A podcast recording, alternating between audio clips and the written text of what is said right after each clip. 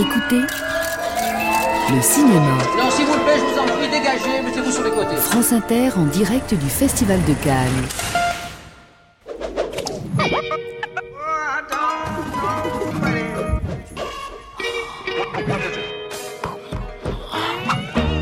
Vous est-il déjà arrivé, devant une œuvre d'art, d'être saisi, non par sa vérité, mais par sa vie?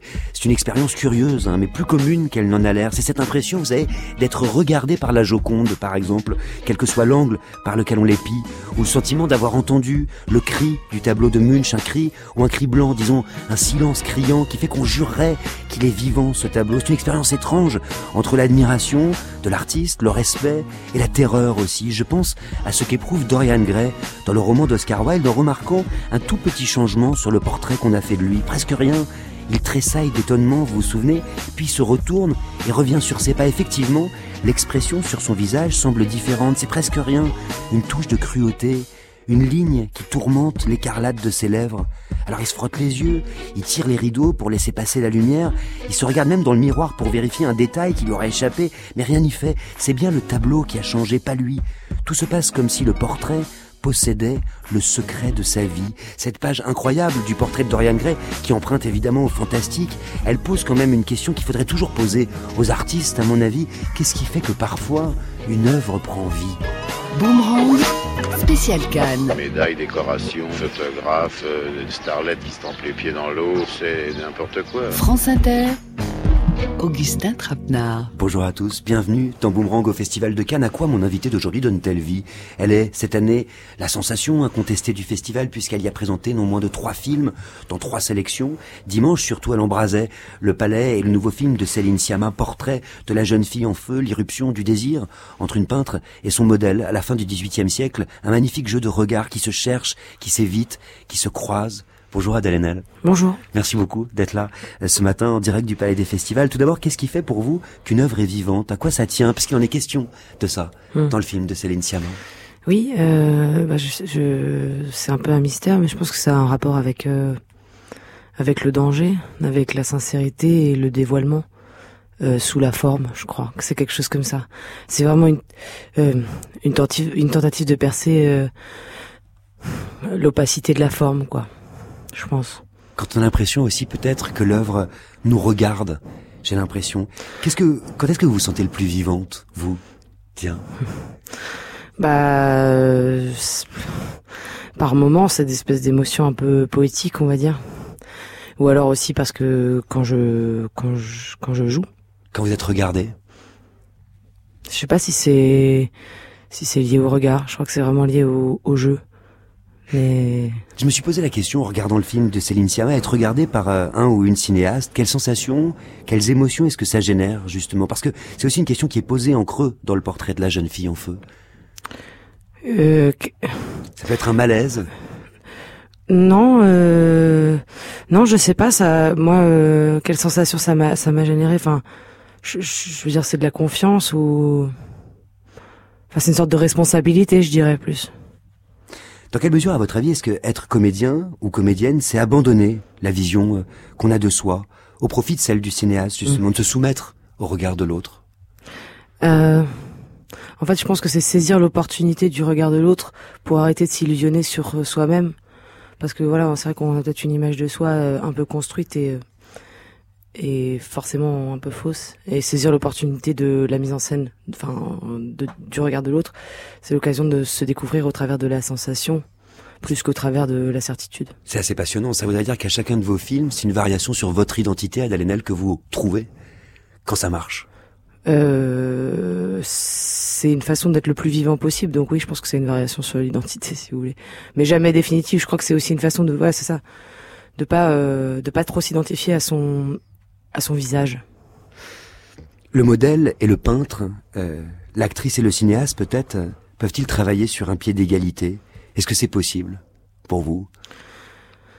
euh, C'est-à-dire, on n'est pas au même poste, mais c'est pas pour ça qu'il doit y avoir euh, de la domination ou que l'art est juste euh, dans le sens de la mise en scène. Je pense que nous, on a une responsabilité, enfin acteur, on peut, si on veut en tout cas, se saisir d'un champ euh, artistique complet, qui est celui de à celui du jeu en fait, et qui est très complexe en lui-même, qui est intégré au à, à la mise en scène après. Mais Je vous pose la question parce que dans Portrait de la jeune fille en feu de Céline Sciamma, c'est donc la rencontre entre une jeune femme sortie du couvent et promise à un époux milanais et une peintre venue pour l'occasion réaliser son portrait. Et le souci, c'est que votre personnage ne veut pas qu'on la peigne.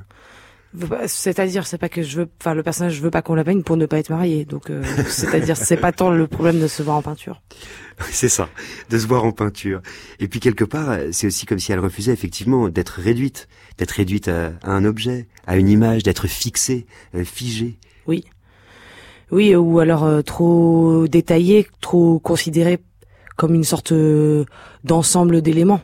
Enfin, je veux dire, c'est ça le défi de la peinture, euh, c'est d'essayer de voir. Euh, l'unité et pas euh, pas uniquement euh, voilà euh, une oreille, euh, une main, euh, je sais pas comment dire, des yeux, mais de percer la personne comme un ensemble. Ça pourrait être le défi du film aussi, le oui. défi du cinéma. Oui, je pense. Je pense que c'est ça. Enfin, la première phrase du film, c'est « Prenez le temps de me regarder ». Enfin, je pense que c'est une sorte de programme. Est-ce que vous avez eu le sentiment, vous, parfois, d'être réduite à une image figée, justement, fixe? Euh, évidemment, mais parfois ça peut être utile parce que du coup ça veut dire que l'autre personne ne nous voit pas et qu'on peut bouger sans être vu, et ça c'est bien, du coup on est plus surprenant. Vous savez, en début de semaine, j'ai demandé à l'actrice chinoise Gong Li comment elle aimerait que les femmes soient représentées mmh. au cinéma, et, et c'est une question que j'aimerais vous poser aussi. Quelle réponse est-ce que vous apporteriez vous à cette question? Je crois que... c'est très, c'est compliqué de répondre comme ça aux, aux députés, mais euh, je dirais complexe, en fait. Je dirais euh, sans une forme définie. Voilà. Parce que c'est ça le problème, en fait, c'est que on est très vite euh, résumé à quelque chose, à quelques lignes qui vont être la jeunesse, la beauté, la docilité, et cetera. Et en fait, je pense que ce qui est très intéressant, c'est non pas de proposer une nouvelle forme, mais une multitude de nouvelles représentations hein, qui sont déjà, hein, qui existent, je veux dire, déjà qui portées notamment par des cinéastes femmes, mais voilà. Pour vous, la représentation, c'est une question, c'est un enjeu que vous vous posez toujours au cinéma. Euh, la représentation, vous voulez dire en scalade politique ? Oui. Bah, je peux pas m'empêcher de me la poser, oui. Ouais, quand même. Il y a une responsabilité. Le premier, la première chose, c'est quand même un sentiment artistique. Enfin, vous parlez tout à l'heure d'une œuvre d'art vivante. Moi, ce qui me touche, c'est quand même cette émotion quasi, euh, quasi mystique qu'on peut ressentir devant un film ou en jouant ou, ou devant une œuvre, quoi. Donc ça, c'est quand même la première chose. Mais cette liberté-là, cette responsabilité-là, enfin, euh, elle naît aussi dans le politique. Et oui, je me pose la question de la représentation parce que je pense que c'est que le cinéma et l'art en général sont des outils pour euh, de définition, alors qu'ils devraient être des outils plutôt de chaos en fait quelque part. Et c'est vrai que dans toute représentation, il y a une certaine forme de violence. Quand est-ce que vous en avez vous en êtes rendu compte euh, de ça, Adèle Haenel ? Dans toute représentation, c'est-à-dire quand on nous quand on nous colle une, une assignation, ça. Quand on nous fige. Ouais, ouais, il y a une forme de violence, mais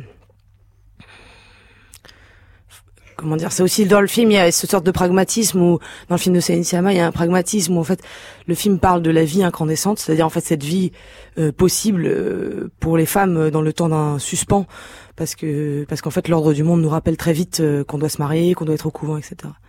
Et j'ai perdu ce que je voulais dire. Je pense notamment à cette image, effectivement, dans le film, celle d'un portrait, euh, le vôtre, dont le visage a été détruit, comme mmh. dans un élan de rage. Mmh. Qu'est-ce qui la met en rage, là ? Qu'est-ce qui m'enrage pour détruire le portrait? Bah là, c'est Marianne, en l'occurrence la peintre, qui détruit le portrait. Hein. Et euh, bah parce que elle se rend compte que effectivement, en fait, dans la peinture de ce portrait qui est qui est bien appliquée, elle a fait que que appliquer des conventions et qu'elle ne s'est mise nulle part elle-même. Elle s'est toujours abritée derrière. Ah voilà la forme que doit avoir un portrait. Euh, voilà.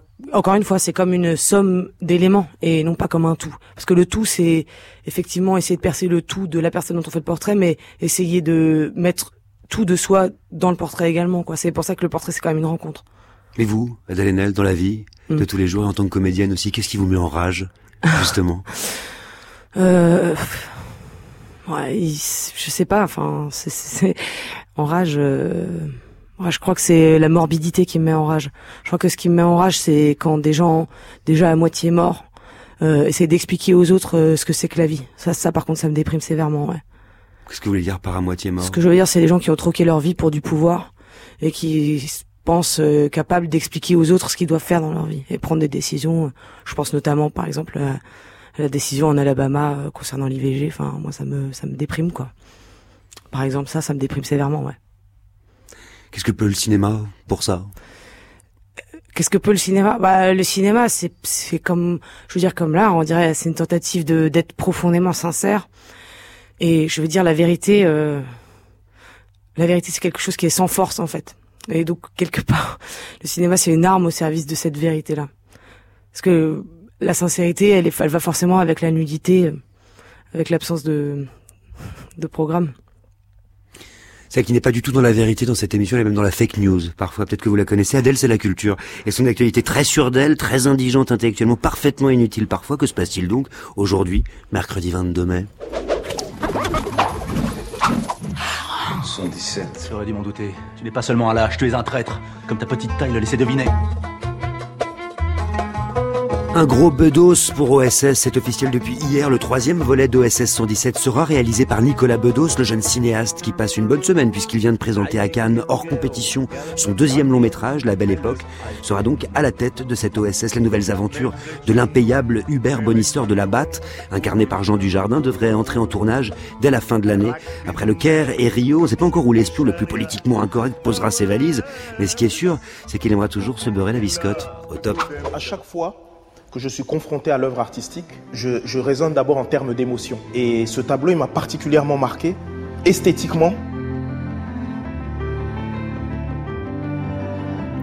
Au tableau, les artistes pour rendre ses œuvres plus faciles d'accès, le musée d'Orsay a eu l'idée de faire décrypter par des personnalités de la littérature, de la danse, de la musique ou de la mode, certains de ses trésors les plus iconiques. Dans de courtes vidéos de quatre minutes postées sur YouTube et Facebook, on peut ainsi découvrir les usines près de Charleroi de Maximilien Luce, décryptées par Abdelmalik, la sculpture Fouguit à mort de Rodin, décortiquée par Biancali, ou encore les œillets et clématites de Manet, expliqués par Maëlys de Kérangal. C'est de la balle.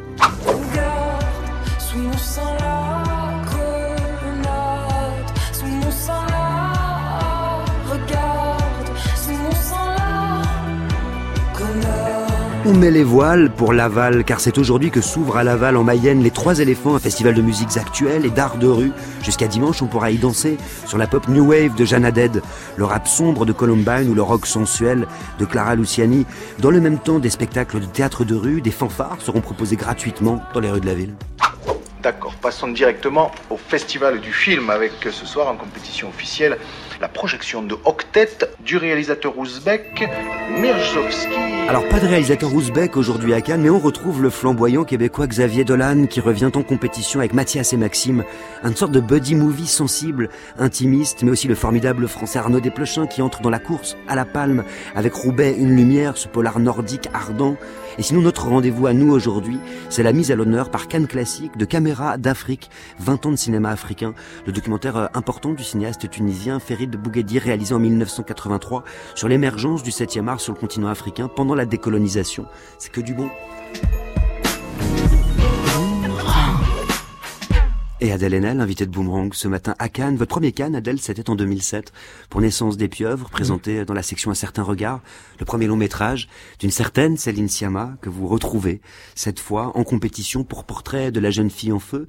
Qu'est-ce qui distingue, à votre avis, celle que vous étiez il y a douze ans, ici même, hein, de celle que vous êtes aujourd'hui? Oh, bah, euh... bah, je sais pas, je saurais pas dire. Je pense que j'ai changé, mais... Mais, mais je ne saurais pas dire comment. Revenir avec Céline Sciamma, briguer cette fois une palme d'or ou un prix d'interprétation. Mmh. Quelle émotion particulière est-ce que c'est pour vous de la retrouver? euh, C'est fondamental. Euh, pour moi, c'est une, enfin, c'est une rencontre. Euh, c'est comment dire la rencontre qui est la terre de tout ce que j'ai fait dans de, dans ma vie artistique.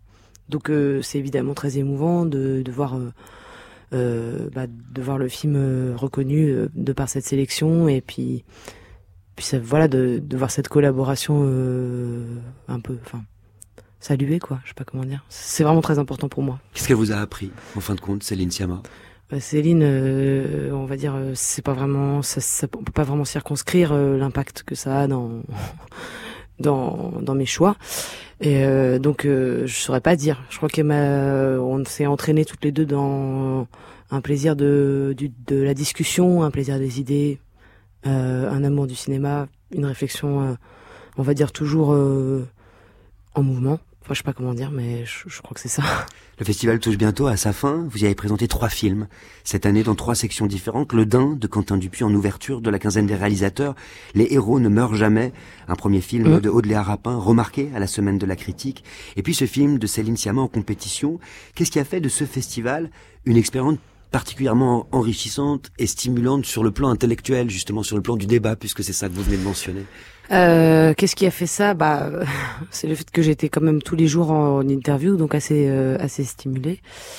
Et puis c'était quand même des c'est des projets qui sont tous les trois assez différents formellement euh, et puis dans leur histoire. Donc euh, voilà, c'était essayer de trouver euh, une continuité dans dans la discontinuité de de ces projets, quoi. Pour vous, le débat, la discussion, puisque vous en parlez, vous en parlez souvent, Adèle Haenel, mmh. hein, c'est c'est une des fonctions du cinéma.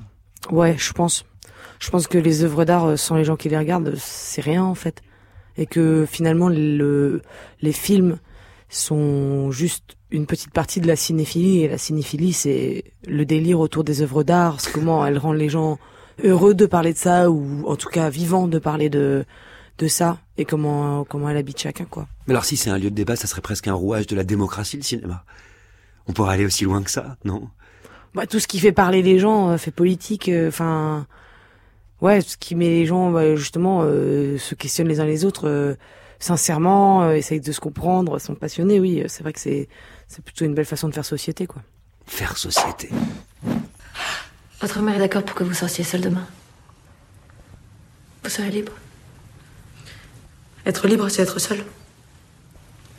Vous ne croyez pas? Je vous dirai demain. Je vais aller à la messe. Vous voulez communier? Je veux entendre de la musique. L'orgue, c'est beau, mais c'est la musique des morts. C'est la seule que je connaisse. Vous n'avez jamais entendu un orchestre? Non. Oui. Racontez-moi. Ce n'est pas facile de raconter la musique.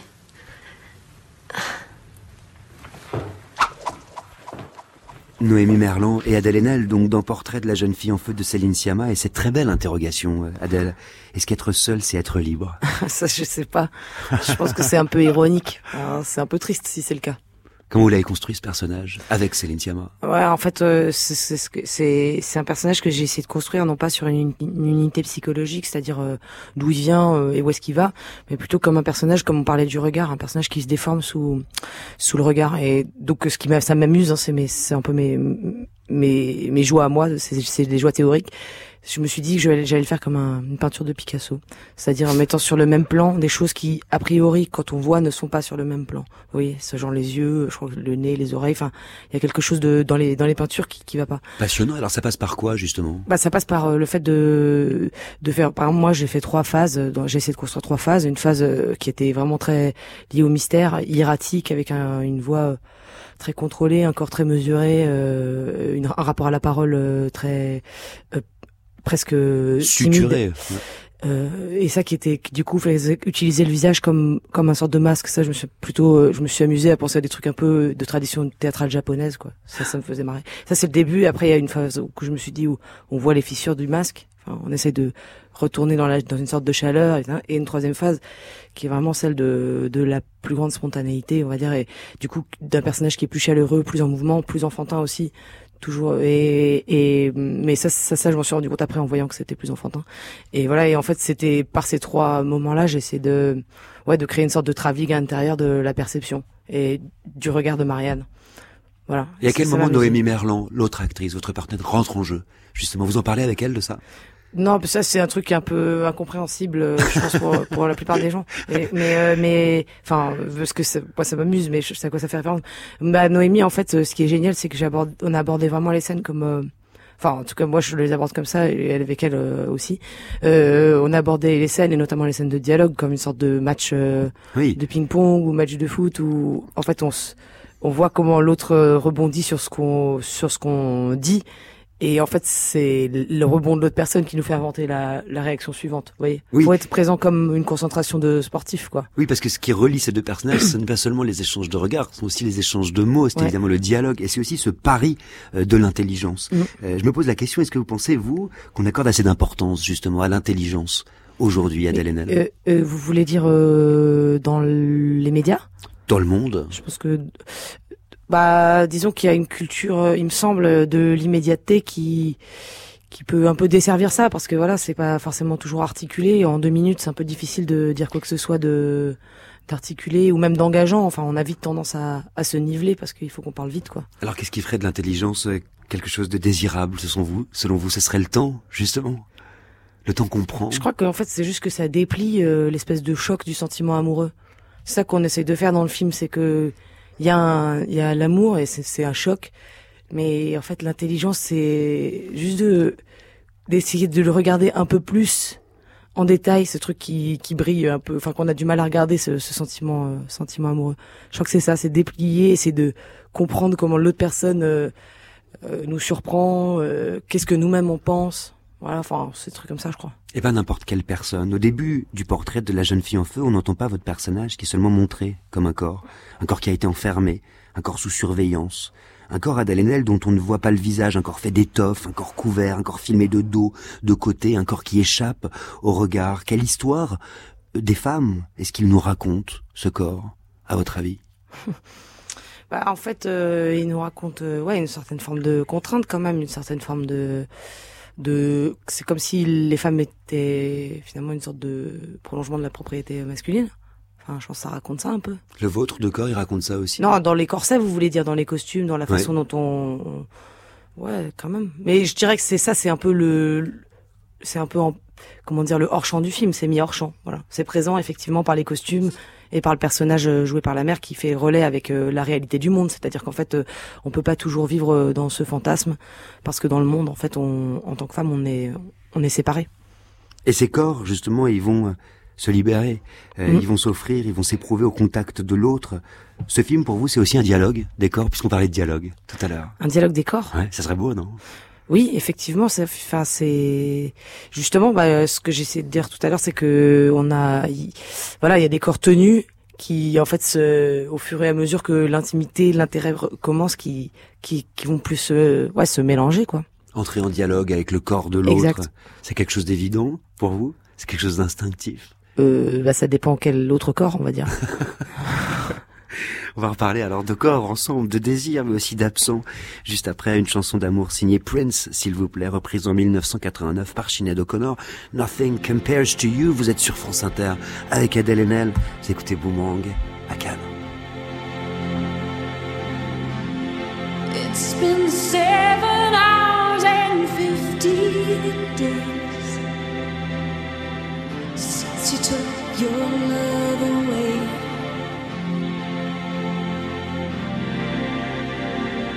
I go out every night and sleep all day since you took your love away.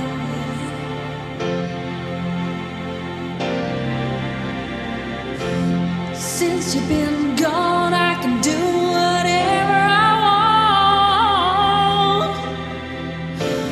see whomever I choose.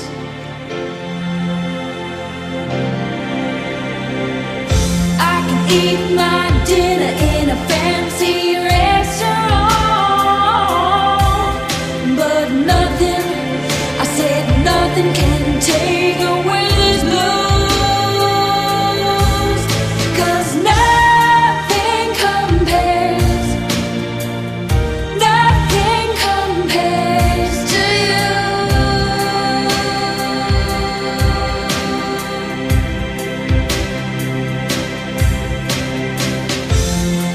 It's been so lonely without you here, like a bird without a song.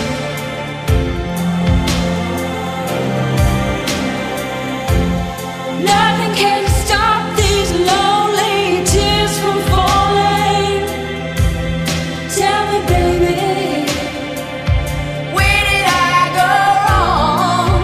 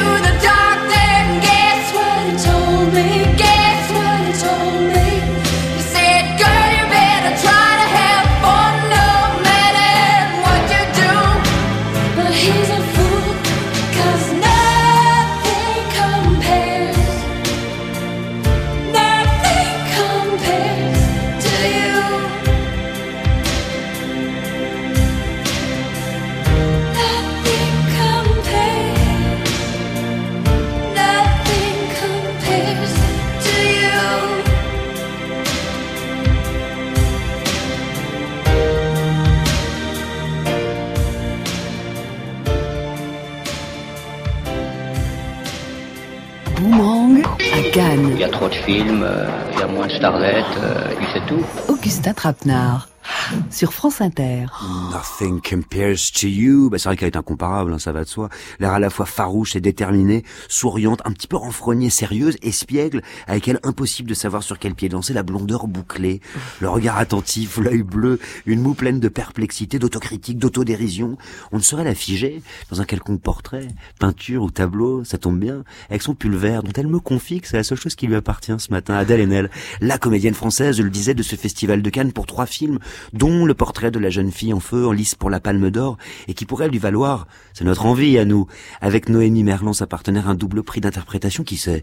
Euh, le film est une histoire d'amour qui s'inspire en fait du mythe d'Orphée et d'Eurydice, dont votre personnage lit d'ailleurs un extrait à haute voix, Adèle, et ce qui me frappe dans cette scène, c'est l'expression sur les visages de celle qui vous écoute, une expression attentive, euh, émerveillée, inquiète, presque enfantine, comme si Orphée et Eurydice existaient vraiment. Euh, cette innocence, qu'est-ce qu'elle vous inspire, à vous? Bah, c'est la vie, non? Ouais. C'est juste que, en fait, on est, quand on est face à, ce, à un récit, euh, là, par exemple, dans le, dans le, c'est qu'on s'oublie complètement parce qu'on est juste happé par, mais qu'est-ce qui va se passer? Enfin, je veux dire, moi, j'a, enfin, j'adore cet état d'être. Vous l'avez encore, cet état d'être, vous?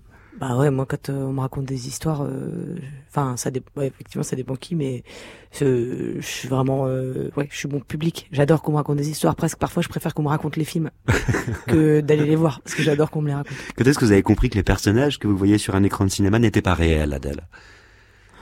Euh, bah, à un moment, ça s'est arrêté, que je, enfin, à un moment, j'ai compris, mais euh, je sais pas quand c'était, ça devait être entre mes cinq et mes quinze ans, donc ça, c'est flou, voilà. C'est-à-dire que la mort, c'était la vraie mort, pour vous? Ouais.